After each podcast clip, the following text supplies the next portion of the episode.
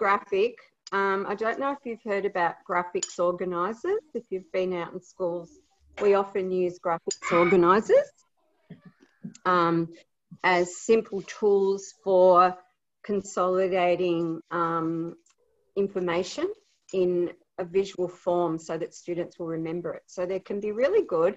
A lot of people use them in primary schools, but you know, and lower secondary, but not many people use them at senior, but I actually find they're quite useful.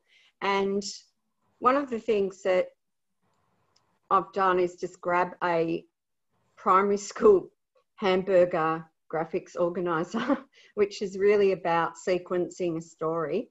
but I've actually kind of transformed it to it's very basic, don't get excited, but it sort of encapsulates what you're doing in this particular assignment.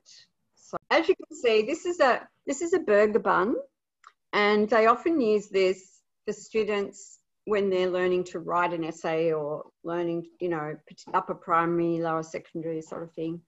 Um, you know, where it's got an introduction, a conclusion, and then all the different things in between. But I've tried to sort of show that today, because we're focusing on assessment, I wanted to kind of give you a understanding of how it all fits together, a sequence when you when a, a unit and a learning unit.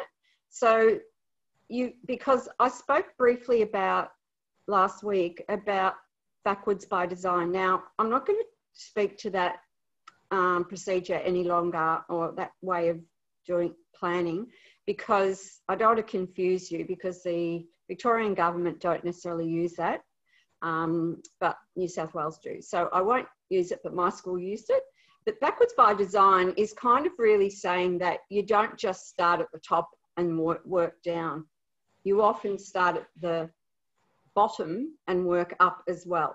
For example, the top here says learning outcomes, key knowledge and skills. So they're the things that we want students to be able to do, to be able, and we want them to be able to do certain things. We want them to be able to understand certain things. We want them to have developed certain skills. So they're sort of the learning intentions, the things that we want them to get out of this unit.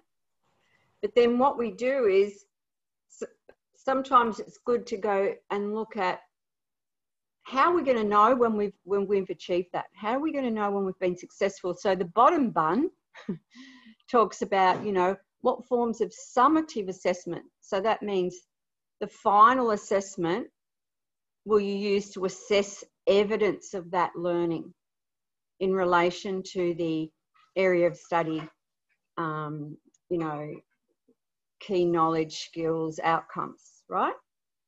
So you can see the hamburger buns, one at the top, one at the bottom.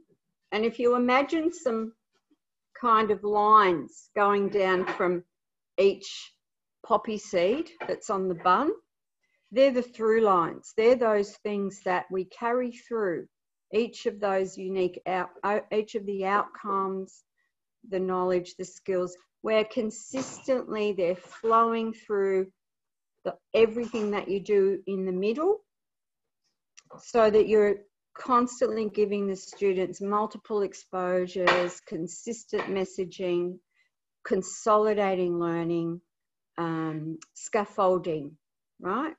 So it's they're sort of the scaffolding points.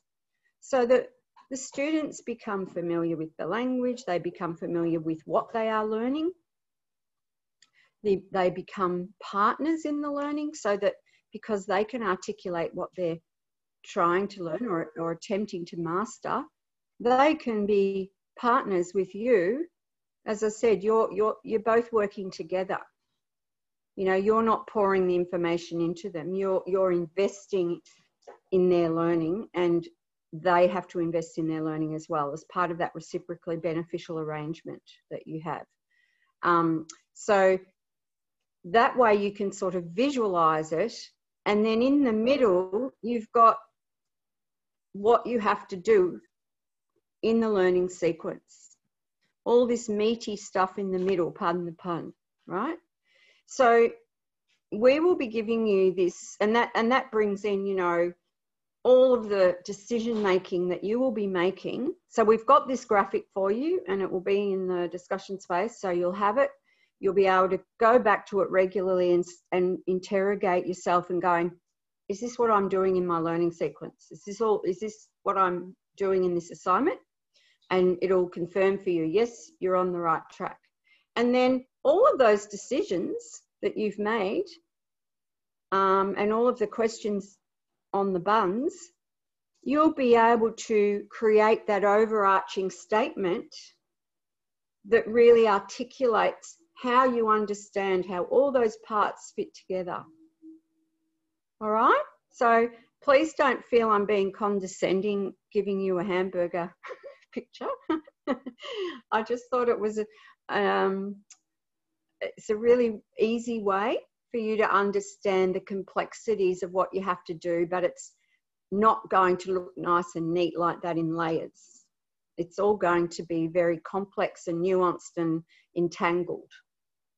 But at least it gives you an understanding of what we're after.